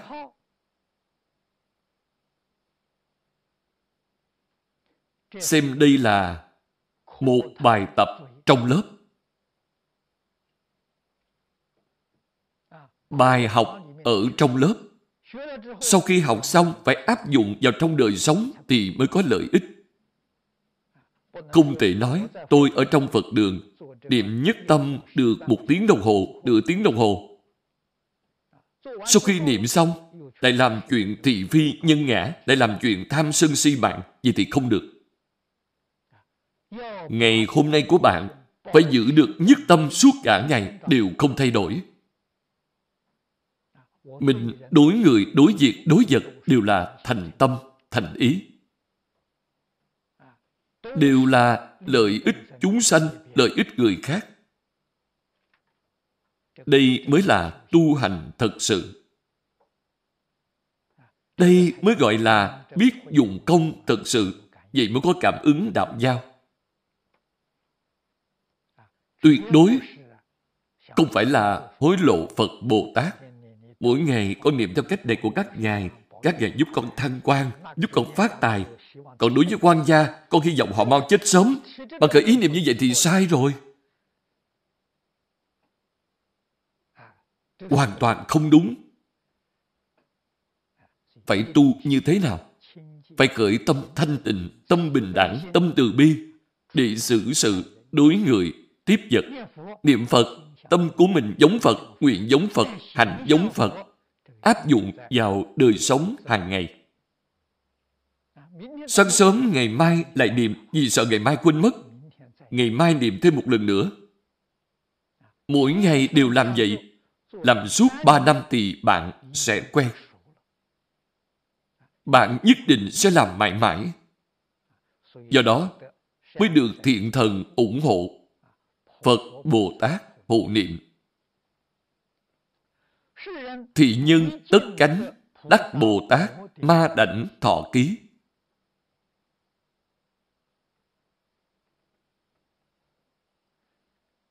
Đây là được quả báo cứu cánh viên mãn.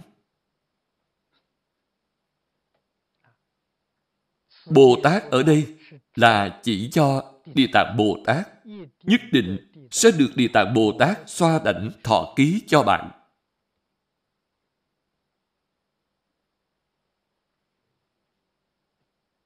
Bạn tu nhân chân thật thì quả báo của bạn đương nhiên sẽ thụ thắng. Phật Bồ Tát dạy bạn, làm thế nào tu nhân chứng quả. Đây là xoa đảnh thọ ký. Xem đoạn tiếp theo. Đây là đoạn thứ tư, thành độ sanh chứng quả. Kinh văn càng về sau, càng thù thắng. Càng gần tới kết thúc thì càng hiển thị sự từ bi của Phật Bồ Tát.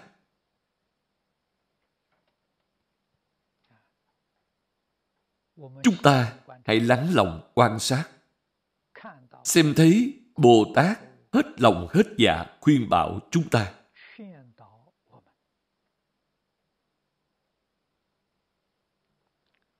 Phục thứ Quán Thế Âm Bồ Tát Nhược vị lai thế Hữu thiện nam tử thiện nữ nhân Dục phát quảng đại từ tâm Cứu độ nhất thiết chúng sanh giả, dục tu vô tượng bồ đề giả, dục xuất ly tam giới giả.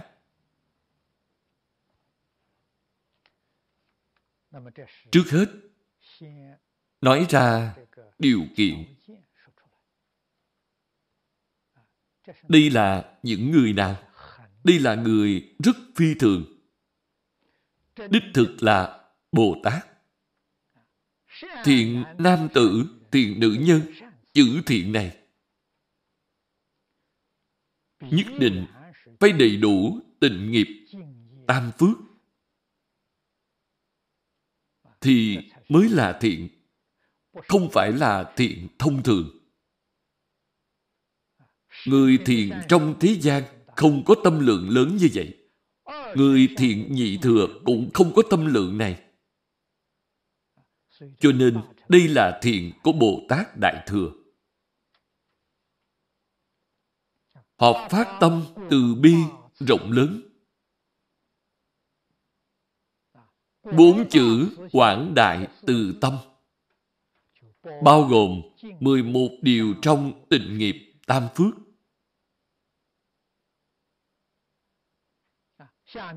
Sau đó nói cụ thể cứu độ hết thảy chúng sanh hết thảy nghĩa là tận hư không khắp pháp giới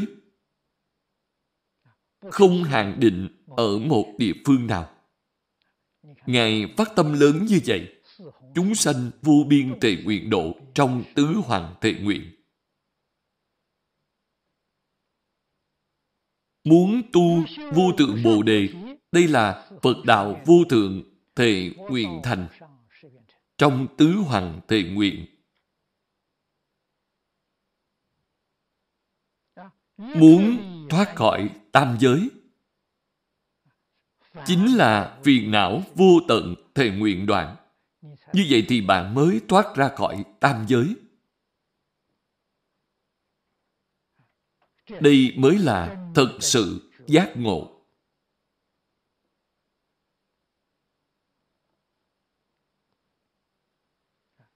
Trong chú giải chú được rất hay đây là tâm Đại Bồ Tát. Tu tập hành bát nhã ba la mật, cho nên có thể phát khởi tâm cứu độ người. Nhưng từ bi vốn đầy đủ, chỉ vì trước đây chấp ta người, nên phân đây kia.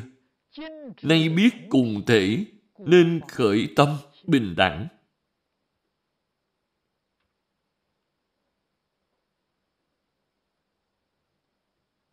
Mấy câu này nói rất hay.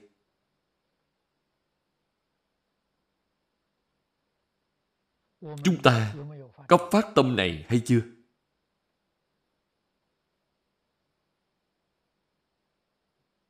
Nếu như chưa, thì hãy mau phát tâm này.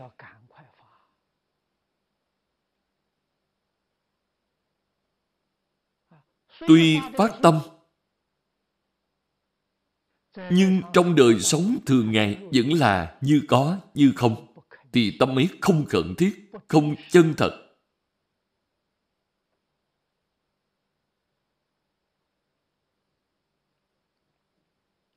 Cho nên, công phu tu học không đắc lực.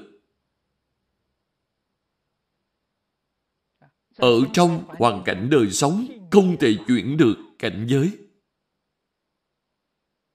thì cũng như không thực sự phát tâm.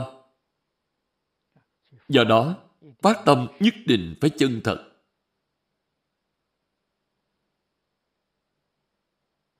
Tâm chân thật nhất định phải trụ chân thật tuệ. Ở đây nói tu tập hành bát nhã ba la mật. Trong kinh vô lượng thọ gọi là trụ chân thật tuệ.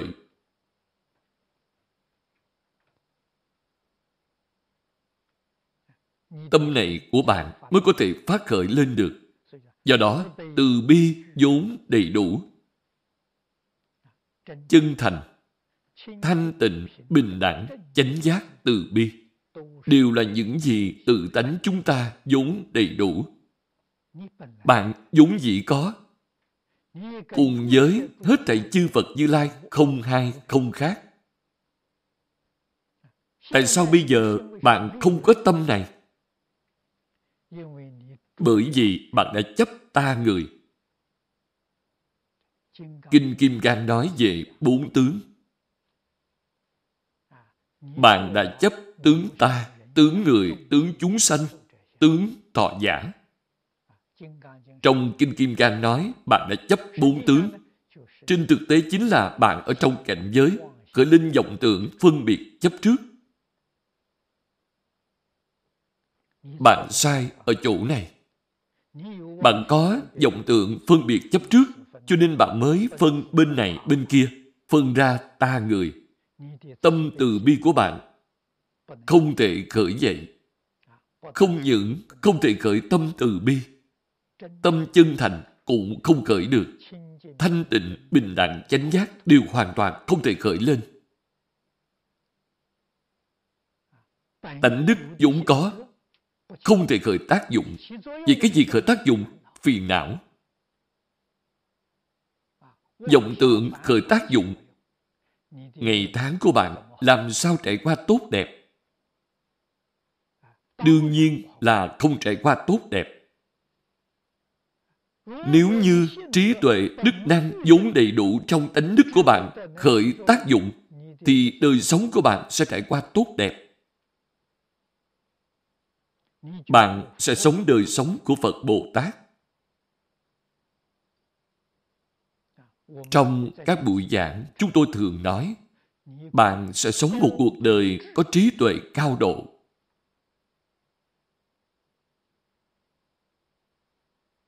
Người hiện nay gọi là đời sống nghệ thuật cao độ.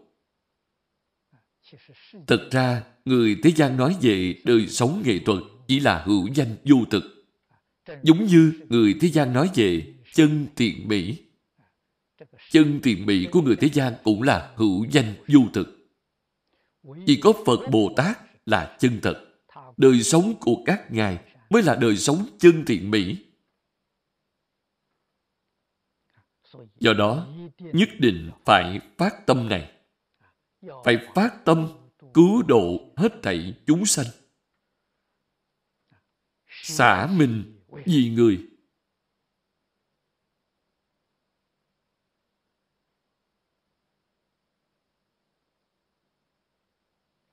Trong Phật Pháp, chúng ta thờ Phật, chúng ta dùng đèn cúng Phật. Đèn chính là biểu thị cho ý nghĩa đốt cháy chính mình, soi sáng người khác. Cúng đèn là lấy ý nghĩa này. Thời xưa, đèn biểu thị rất rõ ràng. Vì đèn là dùng đèn dầu, dầu đốt dần dần thì sẽ cạn.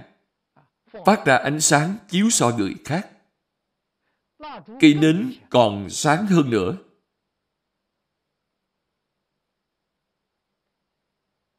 Cho nên khi nhìn thấy đèn thì bạn liền biết hy sinh chính mình để thành tựu người khác. Nếu không mà nói thì bạn cúng đèn cũng cúng uổng công. Còn hương, biểu thị ngũ phần pháp thân, giới định tuệ, giải thoát giải thoát tri kiến hương biểu thị cho ý nghĩa này cúng nước Nước biểu thị thanh tịnh, biểu thị bình đẳng. Những vật cúng này đều là bảo bạn khi nhìn thấy thì bạn phải biết mình nên tu học như thế nào, nhắc nhở chính mình. Phật Bồ Tát đâu cần những thứ này. Chẳng qua là vì độ chính mình.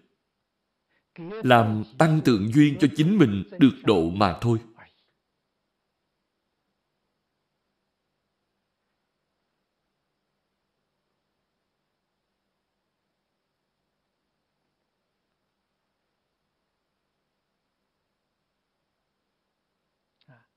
Câu cuối trong chú giải nói về việc thoát khỏi tam giới.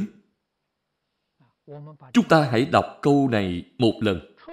Người thoát khỏi tam giới là từ sơ tính đến thất tính trong viên giáo.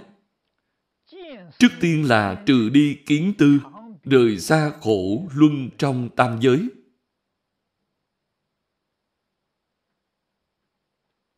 Đây là lời nhắc nhở chúng ta Bồ Tát địa vị sơ tính trong viên giáo đã đoạn 88 phẩm kiến hoạt trong tam giới là Bồ Tát quả vị sơ tính. Công phu đoạn phiền não tương đương với sơ quả của tiểu thừa. Chúng ta biết được quả vị sơ tính là nhập vào dòng thánh. Nghĩa là nhập vào cảnh giới thánh nhân. Không còn là phàm phu. Tuy Bồ Tát quả vị sơ tính chưa ra khỏi tam giới, vẫn ở trong hai cõi trời người tu hành, nhưng chắc chắn không đọa tam đồ. Họ bảo đảm không bị đọa tam đồ. Tại sao không đọa tam đồ? Vì họ không tạo ác nghiệp của tam đồ. Đã đoạn hết nhân của tam đồ. Hay nói cách khác, họ không còn gì chính mình nữa. Trong kiến hoạt, tuy nói về 88 phẩm, nhưng quy nạp lại thì không ra ngoài năm loại lớn. Thứ nhất là thân kiến. Cũng chính là họ không chấp trước cái thân này là ta. Phần trước mới nói yêu ma quỷ quái sẽ không thể bén gần thân họ. Họ biết thân này không phải là ta.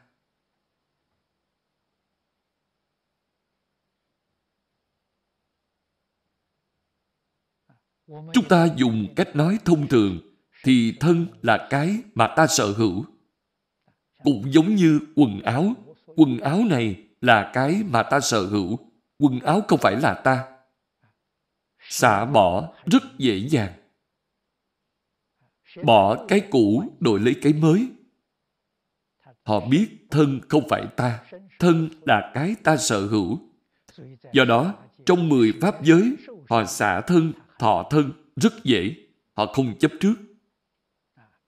Thân này không tốt, liền đổi một thân khác. Cũng giống như không thích quần áo này thì đổi một bộ khác. Không nhất định phải đợi mặc cũ rách rồi mới đổi.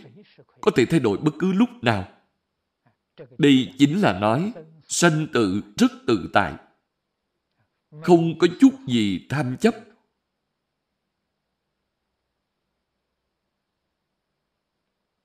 phàm phu thì họ mê hoặc. Họ cho rằng đây là chính mình, cho nên rất khó xả. Không dễ gì xả. Tham luyến, không chịu buông xả. Giống như chúng ta thấy trẻ con. Giống như mấy đứa con nít. Chúng còn rất nhỏ. Chúng rất yêu thích mặc quần áo đẹp của mình. Nếu thay một bộ quần áo khác cho chúng, thì chúng sẽ khóc hòa không chịu thay. Nó cũng giống như chúng ta vậy.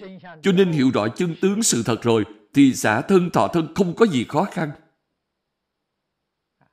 Không có gì phải sợ hãi. Vậy thì, sau khi thay đổi, họ được thân tốt hơn càng đổi càng trang nghiêm. Nếu như tham luyến, chấp trước, không chịu buông xả, thì ngược lại càng đổi càng xấu, mất đi thân người.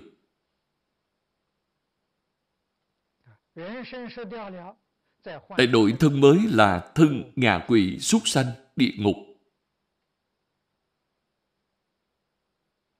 Lý do đều là không buông bỏ tham sân si.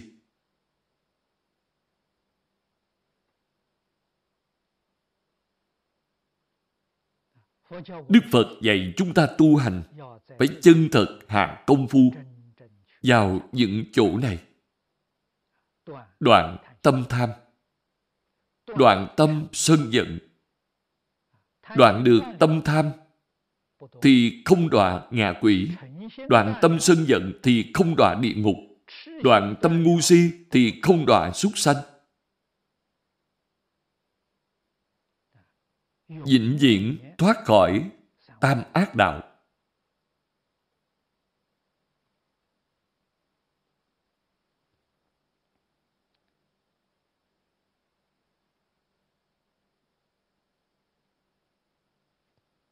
Lại xem đoạn kinh văn tiếp theo.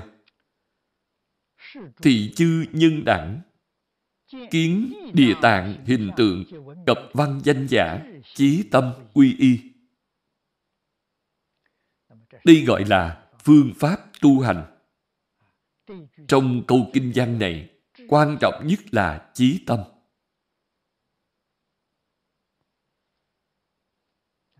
Quy nghĩa là quay về là quay đầu y nghĩa là nương tựa quay về chân tâm, y theo kinh Địa Tạng Bồ Tát Bổ Nguyện mà tu hành. Đây gọi là quy y Địa Tạng Bồ Tát. Nếu bạn không chịu y theo kinh giáo tu hành thì không gọi là quy y. Bạn không quay về, bạn không làm theo, y là phải làm theo. Trong kinh dạy chúng ta làm thì nhất định phải làm cho được. Dạy chúng ta không được làm thì nhất quyết không được làm. Y giáo phụng hành mới kể là quy y. Thành tâm, thành ý mà làm thì bạn mới là chí tâm quy y.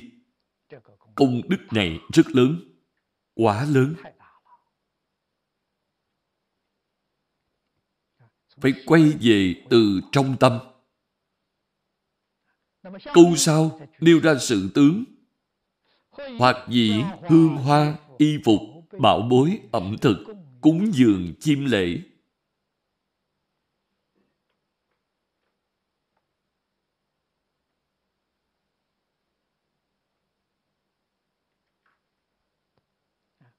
hương hoa. Phải hiểu rõ ý nghĩa biểu thị. Hương là giới hương. Phải trì giới. Phải tuân thủ phép tắc. Hoa biểu thị nhân hạnh thông thường, ở trong pháp đại thừa thì hoa biểu thị lục độ. Y biểu thị nhẫn nhục.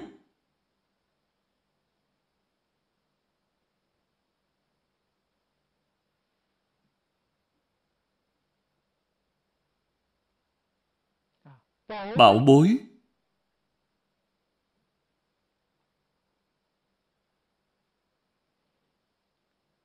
là vật người thế gian trân quý. Biểu thị tài vật.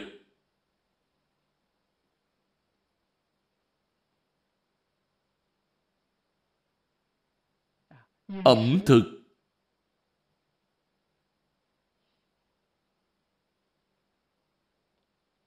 Để nuôi sống sanh mạng không thể thiếu. Dùng những thứ này để cúng dường chim lễ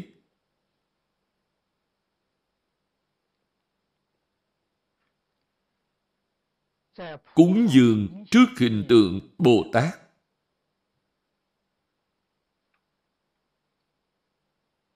Đây là việc làm trong mỗi khóa tụng niệm hàng ngày.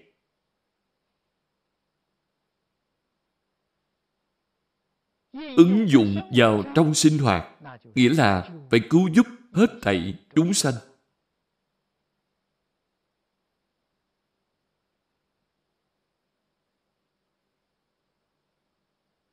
Đặc biệt là những chúng sanh đang chịu khổ nạn.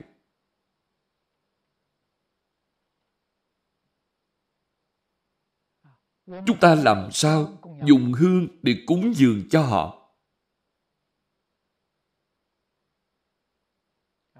Dạy họ tuân tụ phép tắc. Dạy họ trì giới. Vậy là chúng ta đã dùng hương cúng dường chúng sanh.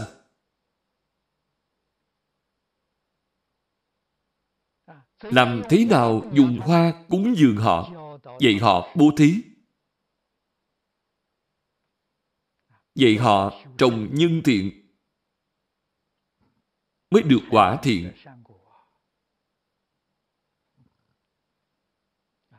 Vậy họ xử sự đối người tiếp vật, phải có tâm nhẫn nại phải nhẫn nhục. Đó là bố thí cúng dường.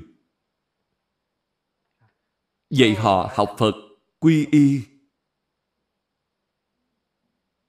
Tam bảo. Tiếp nhận lý luận phương pháp của phật pháp để tu hành đó là cúng dường bảo bối.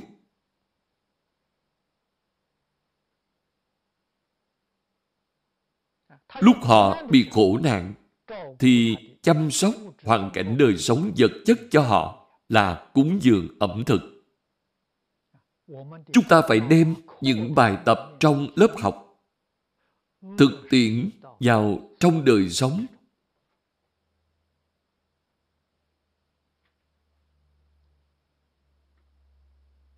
thì mới gọi là tu hành.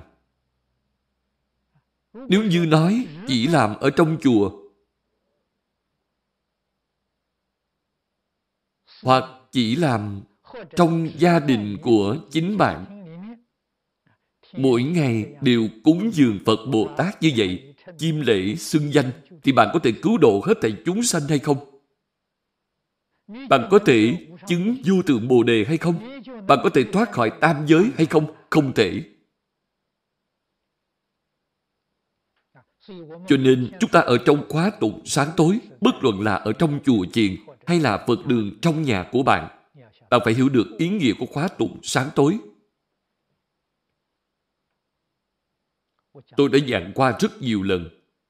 Khóa sáng là nhắc nhở chính mình. Nhắc nhở xong rồi, thì cả ngày này của bạn phải làm theo, phải thực tiễn.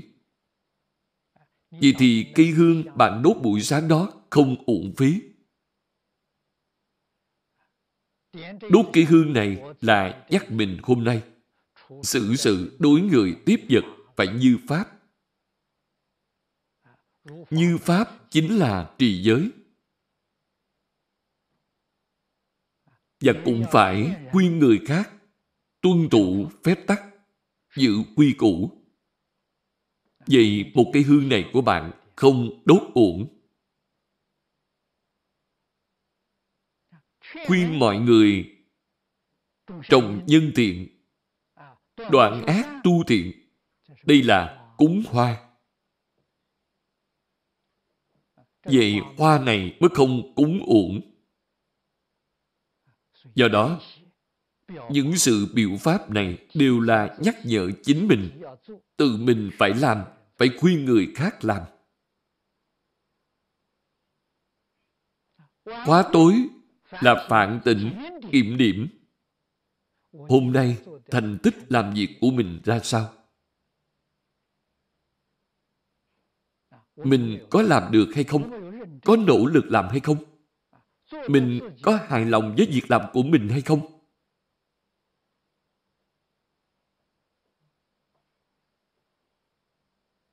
Nếu như chính mình cảm thấy không hài lòng thì phải sám hối. Phải sửa lỗi. Ngày mai phải làm tốt hơn hôm nay. Đây gọi là tu hành. Hai khóa sáng tối này của bạn thành tựu công đức chân thật. Không phải hình thức. Ngày nay, người ta tu hành chỉ có hình thức không có thực tế, do đó họ không thể thành tựu. Câu cuối cùng thì thiện nam tự đẳng sở nguyện tốc thành vĩnh vô chướng ngại. Sở nguyện chính là ba nguyện nói ở phần trước, nguyện độ chúng sanh, nguyện thành Phật đạo,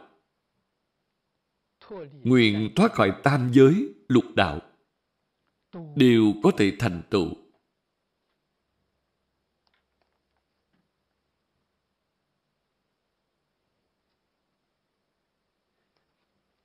chúng ta nhất định phải ghi nhớ, phải hiểu được. Hôm nay đã hết giờ, chúng ta giảng đến đây thôi. A Ni Tho pho, A Ni Tho pho, A Ni Tho pho.